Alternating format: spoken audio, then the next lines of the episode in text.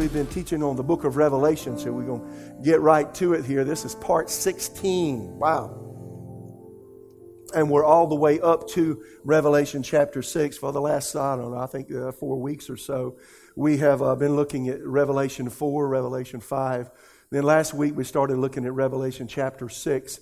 The word revelation, again, I've said it so many times, it's the Greek word, uh, we, we, get the English word apocalypse, apocalypsis, which means an unveiling. And God has literally unveiled the future. If you want to know what's going to happen in the future, the book of Revelation is very clear. And I've said this so many times, but really understand the book of Revelation, just need to have an understanding of God's dealings, his covenant dealings with with his covenant people, the Israelites, his, the promises he made to Abraham, the promises he made to, uh, uh, in so many ways, and promises he made to, uh, to David, and just promises he made to his Old Testament people.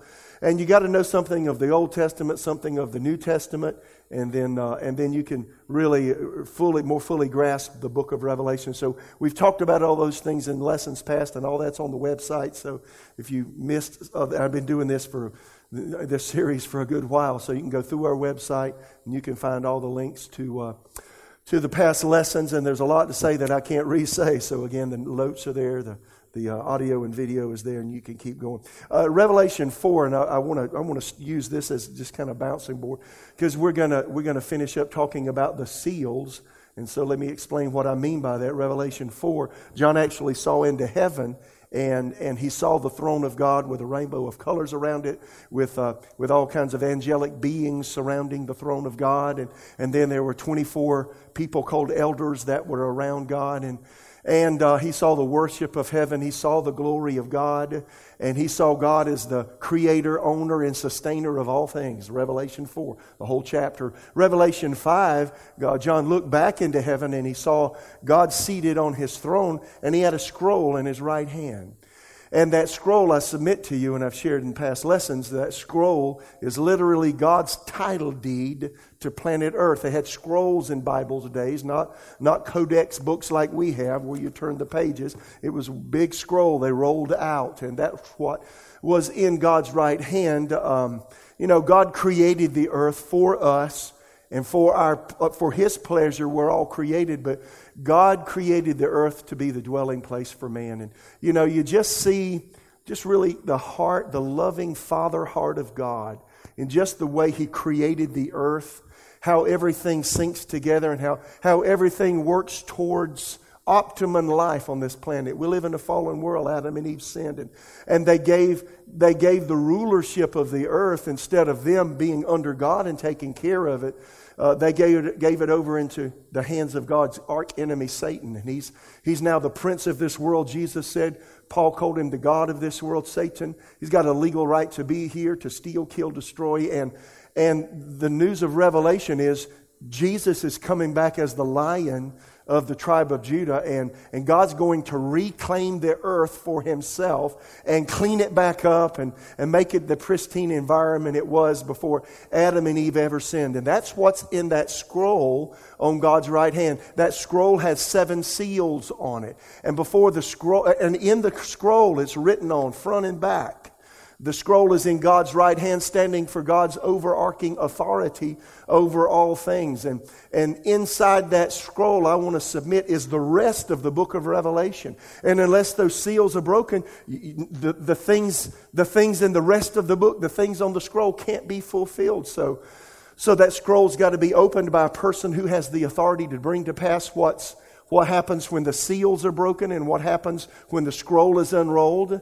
Their trumpet judgments, the Bible talks about in the book of Revelation, beginning with Revelation 8. Then there are bowl judgments, and all those have to do with God cleansing the earth of all the contaminants, all of the sin elements. Satan himself will be placed in a place called the bottomless pit to be, and then will be let loose, be judged, and will be eventually cast into the lake of fire. Ahead of us is the new heavens and the new earth. Ahead of us is eternity of, of eternities with God. Ahead of us is the New Jerusalem that the Bible says will come down out of heaven and it will, it will exist midway somewhere between heaven and earth. A, a, a city 1,500 mile cube of the glory of God where, the, where we, will, uh, we will go to and fro perhaps through eternity in the new heavens and new earth. All of that's in the book of Revelation and how God cleans this up and, and how he kicks Satan out and judges all of the wrongs of the ages. All of that's in that scroll.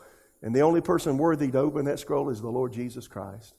And so in Revelation chapter 6, we started looking last week, Jesus took that scroll out of God's right hand one at a time began to open those, those seals are broken. And every time a, a seal is broken, something happens. And that's where we are. We looked at, at five of the seals yesterday. We're going to look at only one today, but to do that, I really, and, and sometimes when you teach these kinds of things, you need to go back over it again. So let me share some things really quickly that I shared last week, and just to, just to refresh memory, you know, just so you can see uh, just what the Bible says and how. I also want to mention that um, last week we started with uh, Revelation chapter 6, and that is the breaking of the seals on the outside of the scroll in God's right hand.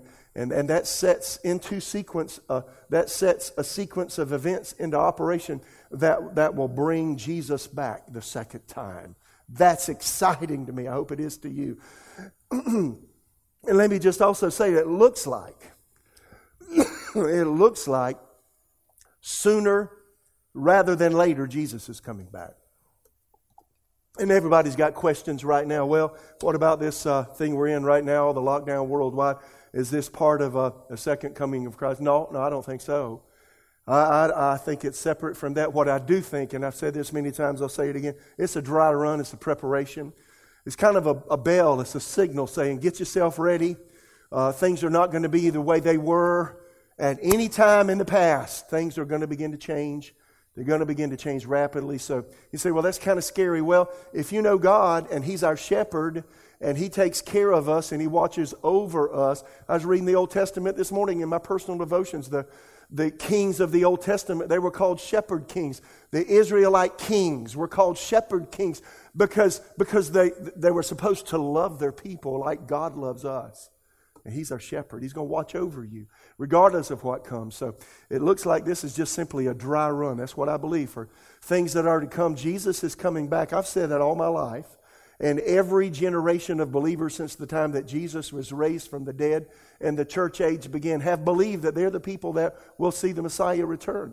I have believed that my lifetime. However, now it seems like there's a speeding up of, of a sequence of events that are probably going to begin to occur very rapidly. If you know what the Bible says, and we've talked about some of these things in this series, if you know what the Bible says what, about what the world will look like just before Jesus returns, in an uncanny way, things are lining up. So if you don't know the Lord, this is the time to get to know Him. He loves you. He's not angry with you because of what you've, where you've been and what you've done. He loves you. And He placed His anger because of our disobedience on His Son the Lord Jesus Christ. And the Bible says Jesus was made our wrongs, Jesus was made our sin. So, the good news, if you're watching and you don't know the Lord, God will forgive you, God will cleanse you. And when God forgives, He acts towards you just like you never did anything wrong. He completely forgives you, makes you a brand new person, erases your entire past. Jesus called it being born again. Just like a newborn baby has no past, you have no past. In fact, I, I, this is really odd. I'm, I do not ever do this, but you know what? You're watching and, and you say, well, you know, I, I know I'm wrong and I know I'm not in fellowship with God and I, I want to know. I'm concerned. I, I'm bothered by me. I'm bothered by who I am. If you'll pray with me, Jesus will change your life. You're watching right now and, God's been dealing with you for some time. If you'll bow your knee to Jesus, humble yourself. Bible says humble yourself under the mighty hand of God and he will lift you up if you'll humble yourself. The Bible, the Bible term for humbling is repent. If we repent of where we've been, what we've been doing that we know is wrong, the word repent means I change my mind about how I've been living life and what I've been doing. And I acknowledge that I'm wrong. That's repentance. And to be saved, we must first of all acknowledge that we're sinners. The Bible says all of us have sinned and fall short of the glory of God. We fall short of God's standards for living. So if you're, you're watching right now and you say, Well, I just want to know that I'm going to heaven and that things are okay with me. And I want to know that my past is free. Would you pray with me just right now? I know it's in the middle. I ain't even started teaching yet. But I feel the Lord's dealing with you. And He loves you so, so deeply. I was, I was almost 18. it still breaks me up when I found out that God wasn't angry with me about my sin. He placed all of my sin. I was smoking pot, doing drugs. And I found out God wasn't mad. I felt like I was the black sheep of my family. When I found out He would love me and forgive me, I can't tell you oh, what an attraction that was to think that I could get over the guilt of my past. And you're watching right now and you want to be over the guilt, you can't be. I feel what you feel, that's why I'm crying. If you'll pray with me, God will forgive your sin. The Spirit of God is on you. That feeling that you feel is conviction. You say, but it makes me feel so undone, so wrong. Yeah, that's what conviction does. Isaiah the prophet, God appeared to him and he said, Woe is me. He says, I'm undone. I'm a man of unclean lips. And that's what happens. The Holy Spirit's in the room where you are, sir, ma'am, teenager. He's calling for your life. If you'll pray with me, Jesus will forgive you and cleanse you. Pray with me. The Apostle Paul said, if you confess with your mouth that Jesus is Lord and believe in your heart that God raised him from the dead, you'll be saved. You say that's it? Yeah. You just got to believe. But you got to give yourself away. You got to give your will to Him. I did that just before I was 18. Best thing I've ever done in my life. It's been a great life. Not a perfect life, but a great life. God's been good. And He wants to be good to you. Right where you are, uh, uh, hit your knees. Right in your, I don't care where you're at. If you're in a car, stop the car. If you're walking, get off the trail a minute here. Get on your knees. Pray with me. Pray with me out loud. Pray, dear God, I'm wrong. I've sinned and I'm sorry. Pray it out loud with me. That's right. Say, Father, I ask you to forgive me for every sin that I have ever committed until today. Jesus, come into my life. Forgive every sin. Make me as though I'd never done wrong. I give my life to you. Come into my life and change me. I give myself to you in Jesus' name. You say, that's it? You can't work for this thing, y'all. You got to give yourself to Him. Thank you for praying with me. Read your Bible, pray. God's got some grand things for you. Churches open up, find a local church and go to it. Come online, find a church like this one that just teaches the Bible. You'll grow spiritually. And uh, thank you for praying. Let us know that you did. On our website, we have a connect card. Let us know that, that you've made Jesus the Lord of your life. Info at victorychurchraleigh.com. Would you let me know? Because I'd like to pray for you. And I'll believe God for, for Him to help you in your life every day beginning today. Glory to God. Well, that's for somebody. I don't know. Please let me know that you prayed with me. So, anyway, we're, we're looking at Revelation chapter 6 and Jesus is about to break the seals on that scroll in God's right hand. Let's just read this and we'll make some comments and then we'll go to we'll go to that sixth seal, which is is when the rapture of the church occurs. It's going to be interesting. Watch this. Now I saw verse one. Now I saw when the Lamb opened one of the seals, Revelation 6 1, and heard one of the four living creatures saying with a voice like thunder, Come and see. And I looked and behold a white horse. And he who sat on it had a bow and a crown was given to him, and he went out conquering and to conquer. Then, verse 3, when he opened the second seal, I heard the second living creature saying, Come and see. Another horse, fiery red, went out, and it was granted to the one who sat on it to take peace from the earth, and that the people should kill one another. And there was given to him a great sword. And then, verse 5, when he opened the third seal, I heard the living creature say, Come and see. And I looked, and behold, a black horse, and he who sat on it had a pair of scales in his hands. Verse 6, and I heard a voice in the midst of the four living creatures saying, A quart of wheat for a denarius or a day's wage, and three quarts of barley for a day's wage denarius, and do not harm the oil and the wine. Verse 7 When he opened the fourth seal, I heard the voice of the fourth living creature saying, um, saying Come and see. So I looked, and behold, a pale horse, a green horse, and the name of, of him who sat on it was Death and Hades followed uh, with him. And power was given them over a fourth of the earth to kill with the sword, with hunger, with death, and by the beasts of the earth. Then, verse 9, when, op- when he opened the fifth seal, I saw under the altar the souls of those who had been slain for the word of God and for the testimony which they held. And they cried with a loud voice, saying, How long, O Lord, holy and true, until you judge and avenge our blood on those who dwell on the earth? Then, uh, uh, verse 11, then a white robe was given to each of them, and it was said to them that they should rest a little while longer until both the number of, the, of their fellow servants and their brethren who would be killed as they were was completed. And so, again, we, we looked at that in fair detail last week. That breaking of the first seal, that rider on a white horse comes out. That is Antichrist. We mentioned this last week. How, we, how do we know when these seals begin to be broken? The telltale sign is found in Daniel 9 27. Daniel, uh, God told the prophet Daniel, verse 27 of Daniel 9, that, that this person that, that John calls in 1 John Antichrist, he's going to make a, some kind of a treaty, a covenant with Israel, and that signifies a beginning of a seven year period. Uh, God showed Daniel 70 weeks of seven or 490 years of Israel's uh, future from Daniel's time um, uh, on up until the end, 483 of those years, or 69 weeks of seven years each has already been fulfilled. There's seven years of time left that, uh, that, that, the, that we call the tribulation time. Typically, it's really Daniel's 70th week. And what starts that time clock, once that clock begins ticking seven years later, Jesus returns. Well, what starts that, that clock ticking is somebody in the Middle East is going to make a treaty.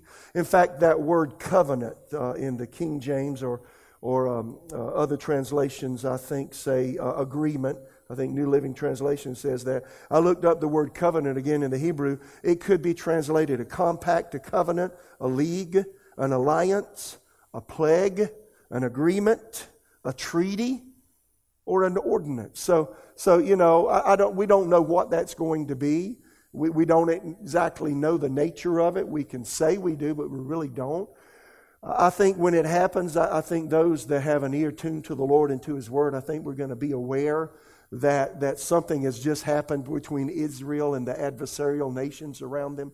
I think it'll become obvious to, obvious to spiritually attuned believers that something has just occurred. Once that occurs, that signifies that first seal being broken, and then a sequence of events begins to occur. I want to submit that to you. That's the first seal. Breaking of the second seal is a rider on a red horse, and that depicts a war coming to the earth. So uh, this, this man comes, Antichrist comes on a white horse as a man of peace, but in his heart there is war, wars, conflicts, ethnic conflicts break out all over the place. Jesus breaks the third seal. We looked at this last week. Rider on a black horse appears, famine and inflation uh, because of the scarcity of food, because of war and famine, uh, begins to uh, break out on the earth. And so, again, uh, the breaking of the fourth seal. A rider on a pale green horse appears and, and depicts disease and death spread because of war and the sepsis that comes from human bodies. You know, we, we, we bury the bodies of the deceased. We do that on purpose because, you know, uh, it causes disease if they're left out. And with war, with so many people that die sometimes in war and the bodies are just left on the battlefield, that can cause horrible sepsis, horrible disease. And so, the, one, one, of, the re, one of the after effects of war breaking out uh, is is that disease will, will come in full force. The fifth seal is broken, and that reveals martyrs that have died because of their faithfulness to Jesus. In fact, you know, we're to witness for Jesus. That Greek word for witness in the New Testament is where we get our word martyr. It's really unusual. That is a person who has given their whole self to the Lord, and, and they love not their lives to death. That's the way we're supposed to be, y'all. And so, uh, this fifth seal, this really is when the Antichrist, who has made some kind of a compact, some kind of agreement, some kind of a treaty with Israel, uh, three and a half years into that, he does what a man in history named Antiochus Epiphanes did in 167 BC. He desolated the Jewish temple. He, he, he, he committed what the Bible terms the abomination of desolation, that he went into the Jewish temple, uh, sacrificed a pig, which is an unclean animal for Jews. Then he placed a, a pagan uh, temple god in the Jewish temple where they should worship God, and he he uh, committed sacrilege in the temple, the abomination of desolation. The Jewish temple, evidently, this agreement that, that this person makes with Israel, they're going to rebuild their temple. And then, just like this man in 167 BC did, Antiochus Epiphanes, he's going to do a similar thing. He's going to desecrate the rebuilt Jewish temple, and he's going to turncoat on, on the Jews and and instead of being nice to them, he's going to try to kill them. And so there will begin to be a mass slaughter of Jews and Christians, mass persecution. Uh, on a scale that's never been seen before during this time. And, and I want to read about that. I mentioned this last week. I'm going to read, and then we'll get right to the, the sixth seal, but I just want to set it up well. So the fifth seal, once it's broken, it says, uh, Matthew 24 10, many will be offended and will betray one another, hate one another. Many false prophets will rise up and deceive many. Again, this is during the time of the Antichrist being on earth, and it's a time of uh, challenge, it's a time of deception, uh, it's a time of anger. People don't like one another, and they don't care that you know they don't like them. Uh, and then verse 12 says, Because lawlessness will abound, the love of many will grow cold, but he who endures to the end shall be saved. And then verse 14 is interesting. This gospel of the kingdom will be preached in all the world as a witness to all nations, and then the end will come. Now, we preach the gospel of the grace of God today, but Jesus said here, this gospel of the kingdom. What is the gospel of the kingdom? Listen to this. The gospel of the kingdom includes that Jesus' blood saves you from sin, that Jesus died, that he was buried, that he rose from the dead, and faith in him will save you from your sin. But the gospel of the kingdom also includes an addendum, which is Jesus is also coming back again. And when he comes back again, he's going to right every wrong and he's going to bring justice to the earth and he's going to cleanse the earth of its impurities. That's the gospel of the kingdom. There's going to be a new heavens and a new earth, and we're going to enter into eternity with God, and we're going to be what God called us to be when He first created us on the earth. That is, my friend, the gospel of the kingdom. And Jesus said that's going to pre- be preached in all the world as a witness to all nations, and then the end will come. And then the verse 15, what I just mentioned, he said, Jesus said, therefore, when you see the abomination of desolation, again, this is Matthew 24, which is a parallel sister chapter to Revelation 6.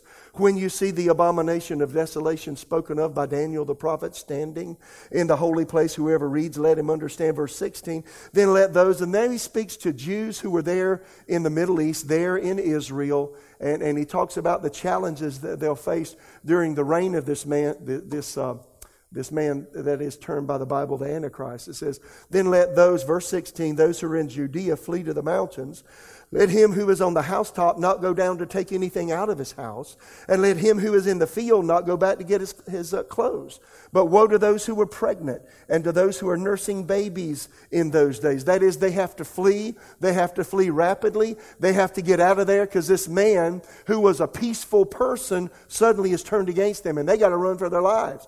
And so they, you know, uh, babies, you got to carry stuff, you know, you got to carry, you know, clothing and all this stuff. Take care of your baby. He said, man, if you're pregnant, you're going to have a hard time. You don't walk as fast when you're pregnant. You got all this extra stuff to carry. He said, woe to those again who are pregnant and who are nursing babies in those days and pray that your flight may not be in winter or on the Sabbath for then and then Jesus said, will be great tribulation. Such has not been since the beginning of the world until this time, no, nor shall ever be. Now that's, that's where people get the word tribulation. This is called, Jesus called it the great tribulation. Uh, the Bible says nothing. Really, it's a misnomer. It's a misuse of words. The Bible never calls that 70 year period that God revealed to Daniel the tribulation. We do but the Bible doesn't call it that. So I'm going to mention that name, that term, just because it's used so commonly. And if I say the tribulation, people know what I'm talking about, generally speaking. Know that that time period, that seven year period, is Daniel's 70th week. It starts out with the breaking of these seals. It, it, it, starts out with that. It starts out with birth pangs, uh, Matthew 24, 4 through 8. And, and then when the Antichrist turncoats on Israel and he desecrates the temple again, Jesus said that will signify the great tribulation or great period of, of excessive difficulty, excessive hard times. And Jesus turned it great, termed it great tribulation. And he said, uh, and he goes on to say here, unless those days were shortened, no flesh would be saved. And the flesh he's referring to there is Jews and Christians who are here who suddenly are in the eyesight of the Antichrist, and he wants to do them harm. So, uh, you know, he's not going to bother people that are listening to him and living lawlessly. No, he's, he's got this. Uh, he's got this vendetta against Christians and Jews, and it becomes a very, very difficult time for them. And so Jesus said, Unless those days are shortened, no flesh, no saved flesh would, would, would be salvaged, but for the elect's sake, those days will be shortened. The elect's sake, those are believers and then also Jews. He said, For the elect's sake, those days will be shortened.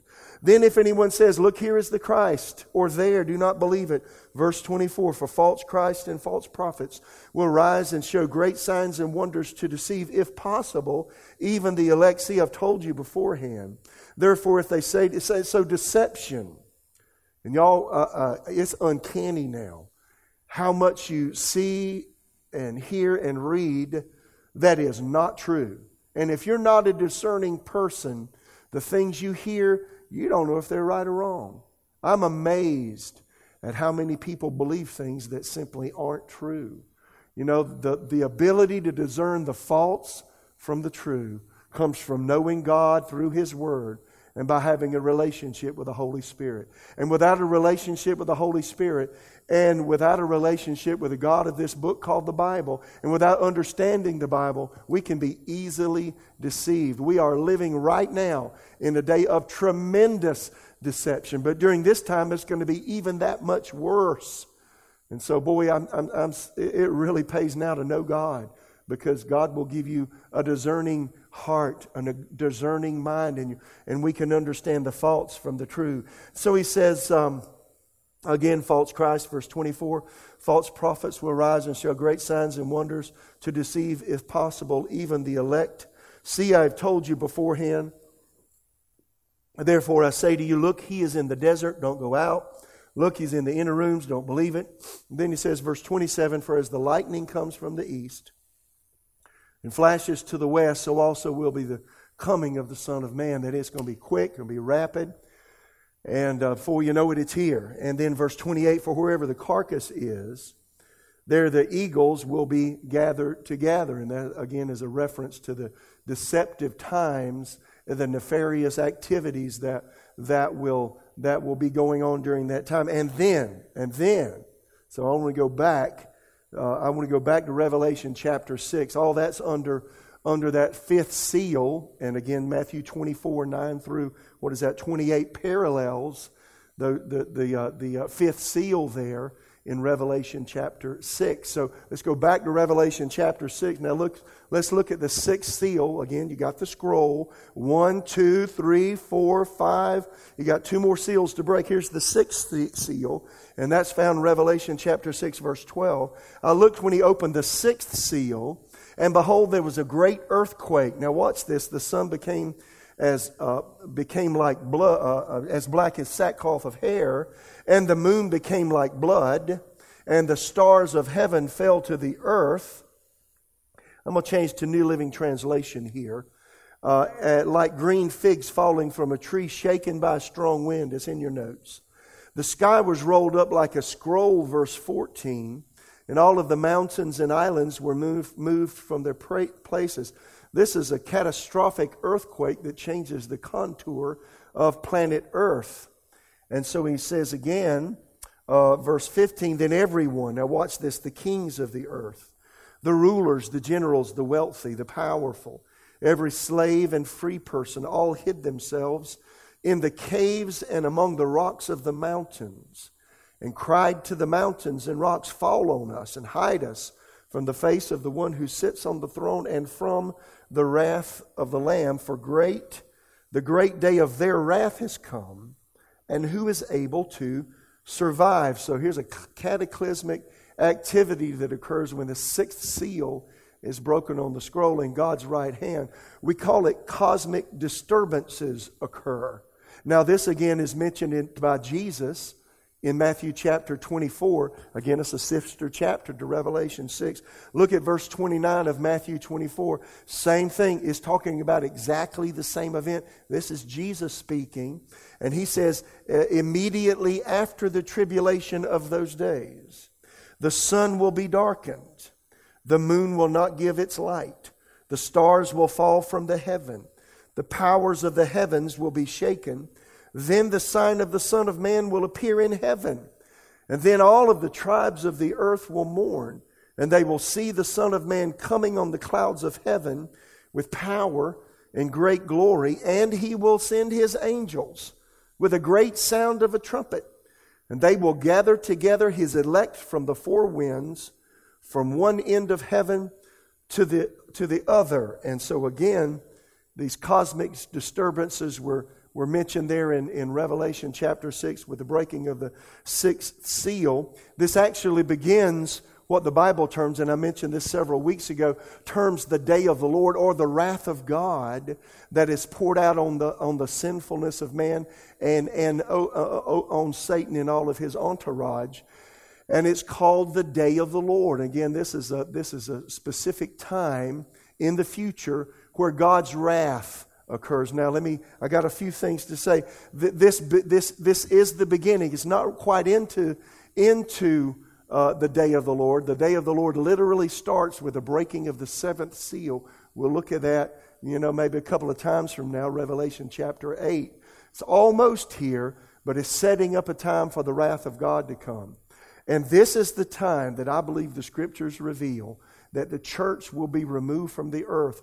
What Jesus told us there in his disciples there in Matthew 24, 29 through 31, many people believe that is the second coming of Christ.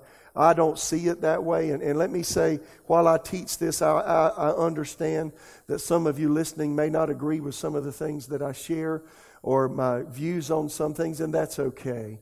If, if we'll just agree just to listen to one another. You don't have to believe me or even agree with me, but I do ask you, hear me out, because that may be different than what you've learned what you've taught. You know, I've, I've had Bible school subjects on these, on these lessons, and, and over the years, I've just seen things a little bit differently than I've taught for 25 years. I've taught this for about 10 years. For 25 years, I taught it a different way, but I believe this signals the rapture of the church. So there are those, and I was taught that, you know, the rapture is an imminent event. That is, there are no Bible prophecies to be fulfilled. It could happen instantaneously, instantaneously at any time. And that is taught primarily in America, the pre tribulation rapture of the church. And when I say that, I can hear some people going, That's right. That's, well, you know, I did that. For, I, I preached that and believed that most, most of my life as a Christian, uh, over, over 35 years as a Christian. I believe that because that's what I was taught. But as I began to study, I began to see it just a little bit differently. And uh, I, I don't see anywhere in Scripture, I can't find any Scripture to clarify that the rapture occurs before the seven years that people typically call the tribulation, which is really Daniel's 70th week it, nowhere in the Bible is that called the tribulation. And, and people that believe that the rapture of the church occurs before the Antichrist is revealed, they believe that because they believe what I've believed most of my life, and which is that whole time is God's wrath. That whole seven year period is not God's wrath if we read the Bible carefully. That first three and a half years, or, or maybe even a little more than that, that, that first part of that, that's the, that's the wrath of man. It's the Antichrist persecuting believers, stirring up war and trouble all over, you know, at least the Middle East and, and maybe the whole world. We'll find out soon enough, perhaps. But, but again, only the last part of that seven year period where the Bible talks about the day of the Lord. That's the wrath of God. And the Bible does say that we are immune from the wrath of God. I mean, I mentioned this last week, 1 Thessalonians 5 9, Romans 5 9. God's not appointed us to wrath because Jesus could, took God's anger because of our disobedience and sin when he went to the cross died and rose from the dead. And so that's the reason that, that we're not destined to receive the wrath of God because Jesus took it for us. We're immune from the wrath of God, but we are not. Nowhere in the Bible says that we are immune from persecution. And the first few years of this seven year period, this is the persecution of man. I mentioned this last week. There are believers all over the world who, who literally lay their lives on the line every day to share the gospel, to preach the gospel, to say, I'm a believer, because they're in portions of the earth where other religions reign. And some of these are very mean and cruel and, uh, and, and they know they could literally give their lives. If they say, I am a believer, and they refuse to agree with an ideology that is, that is in force in that part of the world, people are, that happens all the time. There are martyrs all over the world today. Who are we to say in America that we're immune? That we're immune from the wrath of man. I think it's the height I mentioned last week. I'm going to say it is the height of arrogance to, to say that I'll never receive persecution. I mean, uh, Paul told Timothy, all who live godly in Christ Jesus will suffer persecution. If not, I'm not being persecuted in some way, then I'm probably in love with the world. I'm probably in love with myself. I'm probably not seeking first Uh, the kingdom of God. Because if I am, it's going to put me in crosshairs with the rest of my culture. And if I'm not, if I'm absorbing my culture and my culture doesn't bother me, then something's wrong with me. And I've stopped being the salt and light that Jesus has called me to be. This is a wake up period, y'all. We're right in the middle of it. The wheat, Jesus talked about the wheat and the weeds. There's a lot of weeds in the body of Christ.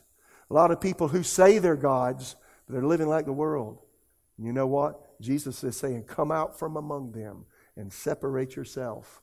And so, you know, again, you know, the wrath of God comes, the latter part. And we don't know how long that is. So, so count it out. One, two, three and a half years uh, during this seven year period. And then the Antichrist turncoats on Israel and Christians the abomination of desolation in the Jewish temple. And then we don't know how long that time period is, where Jesus called it the Great Tribulation. And then Jews and Christians are persecuted. I mean, par none. There's nothing to, to equate it with in all of church history. And then Jesus said, unless those days are shortened, no believers and no Jews would be saved. But because of them, it's shortened. So three and a half years into it, the Antichrist, full force, terrible persecution, many martyrs. Uh, many people will give their lives for Jesus.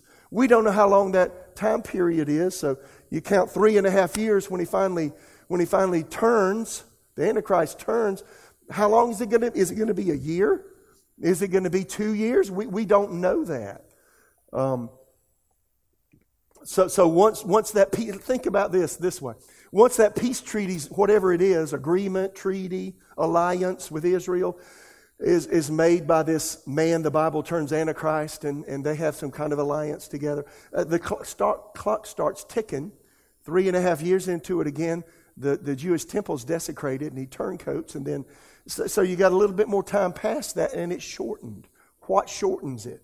Cosmic disturbances. The sun darkens the moon darkens, the stars don't give their light. And it's a telltale sign of what? That the rapture is about to occur.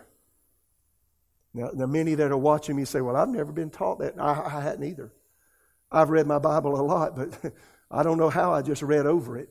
No, you know, it's not a signless rapture. This is the sign. Get yourself ready.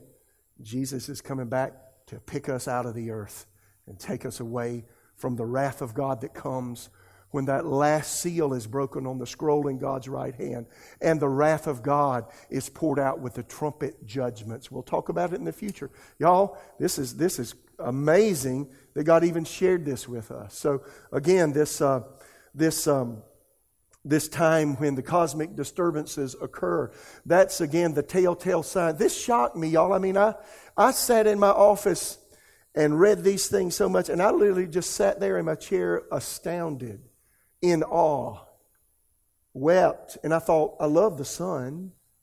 I love its bright light. It's going to be darkened. I, I don't like that. I love to go outside and see that full moon or that crescent moon. I love to go outside. As a little boy, I would lay down on the ground. This is the early 60s. We're in the country. There's no man made light outside, no night lights. And the Milky Way was incredible. I love the stars. But one day they will, their, their luster will be lost and they will darken. When you wake up one morning and the sun's not as bright as it ought to be and there's not a cloud in the sky, you go to bed that night, you walk outside before you go to bed, and the moon's just, man, what happened to the moon? Not shining like it should. What's wrong? And there's no cloud in the sky, and there's no smoke in the sky. And then you look at the stars and they've lost their twinkle. What does that tell you? Get ready. Your redemption's coming near. Jesus is about to come back. That's a sign. Now, that's going to scare the bejeebies out of people that don't know the Lord. They'll hide in caves. They'll say mountains, earthquakes. Are, I mean, crazy things begin to happen during this time. It's a telltale sign for us. Get yourself ready and, and keep things loose because nothing's going with you. Gravity's going to lose its hold and we're going up, guys. Isn't that exciting? So, uh, anyway, uh, I'm not going to, I don't have time. In the notes, there are Isaiah 13, Joel 2, Joel 3, uh, Acts 2. All of these scriptures talk about the cosmic disturbances that are, that are coming just before the rapture of the church. And that is the sign. I want you to get it. Listen. The, the, the cosmic disturbances, Revelation 6, Matthew 24, all these other passages, are a sign that the wrath of God is about to be poured out and that Jesus is snatching the church out of here in the rapture. The rapture comes from a Latin word which, uh, which just means to remove and uh, to snatch away. And uh, we're going to be caught up before, and so we will miss the wrath of God. Now, this will shock you. We will not miss the wrath of man. God wants us to get ready for that. The earth will become a difficult place to live in during this time period, and I think we're right on the edge of it. In fact, in fact, listen to this. We're so, we're so on the edge of it that the Middle East is uncannily being prepared right now. And, uh, you know, for I'll just give you for instance, and I can't go far with this, but to say, you know, um, uh, Israel had their elections last fall, last spring, and it's been a year. Netanyahu won by a very, very brief, small margin. And he wasn't able, the way they do their politics, wasn't able to, to foment a, a real strong conservative government he wanted because he didn't win by a very large margin. It's been a year, and finally, he's, he's going to be able to put together. It just happened the last couple of weeks, last week or so. He's able to put together a coalition of uh, people that agree with him and his policies. And so he's going to be able to govern again. And, and, and you know what's happening? They're, they're looking right now to, uh, to work out a plan for the Palestinians to have a state. That they've never had a state in history. It's never happened. But they're going to work out a Palestinian state with a little bit of land that Israel has uh, in a couple of places in Israel. I'm not going to get into detail on it. And, and when that happens, and whoever is the person that is able to make an alliance, an agreement, a treaty, whatever you want to call it with Israel and, and, their, and, the, and their enemies around them, once that happens, y'all, this stuff is this stuff's going to come to pass. So we're very, very close. That could happen that can happen. It could happen this year. It could happen in a few months. We just don't know. I think when it does happen, we'll know it. I'm just saying all this. Get, it's time to get ready.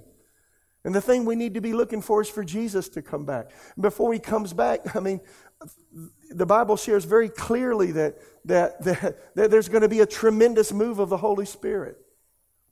And I just have the sense that what we're facing right now is God getting us ready.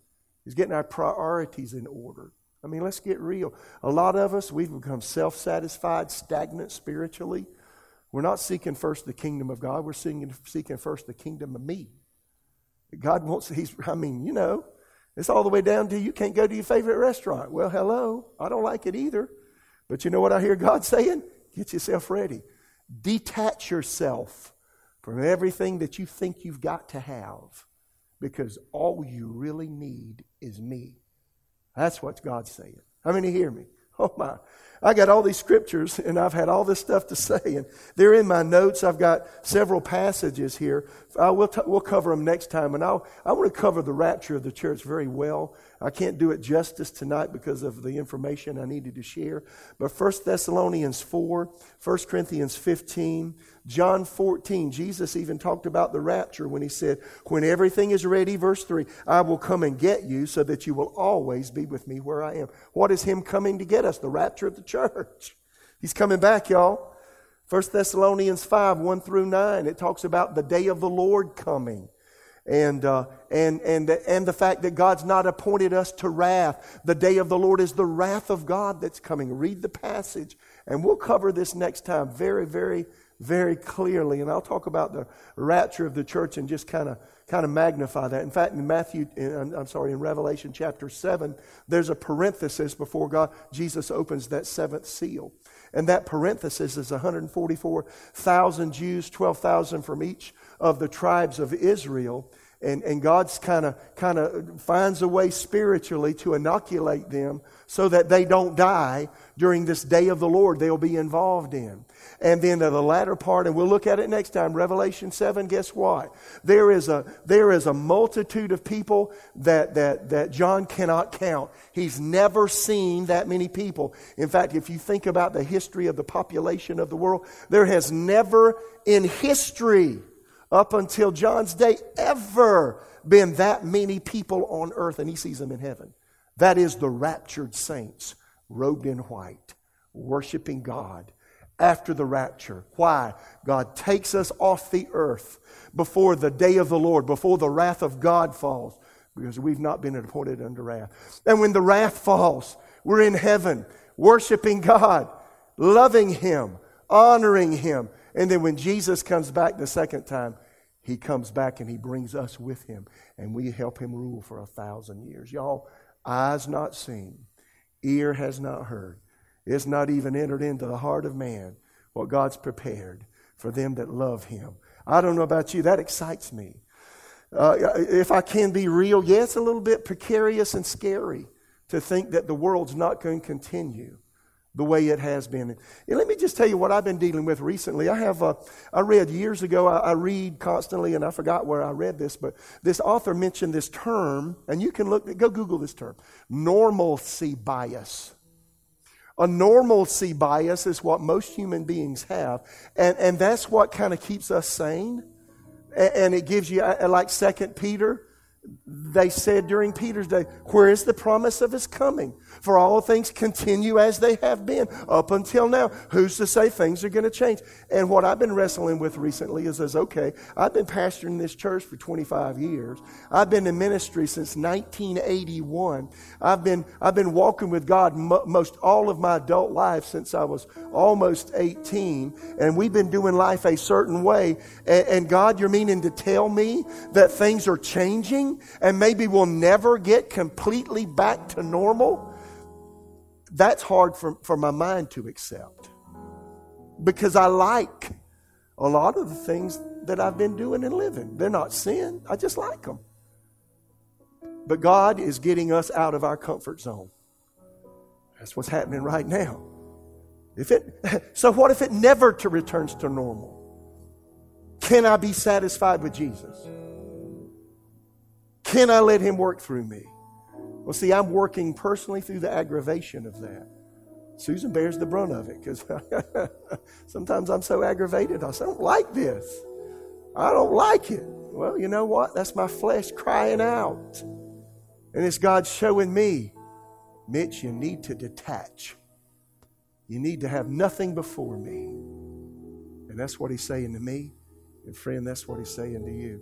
Life as we know it it's going to change before Jesus returns.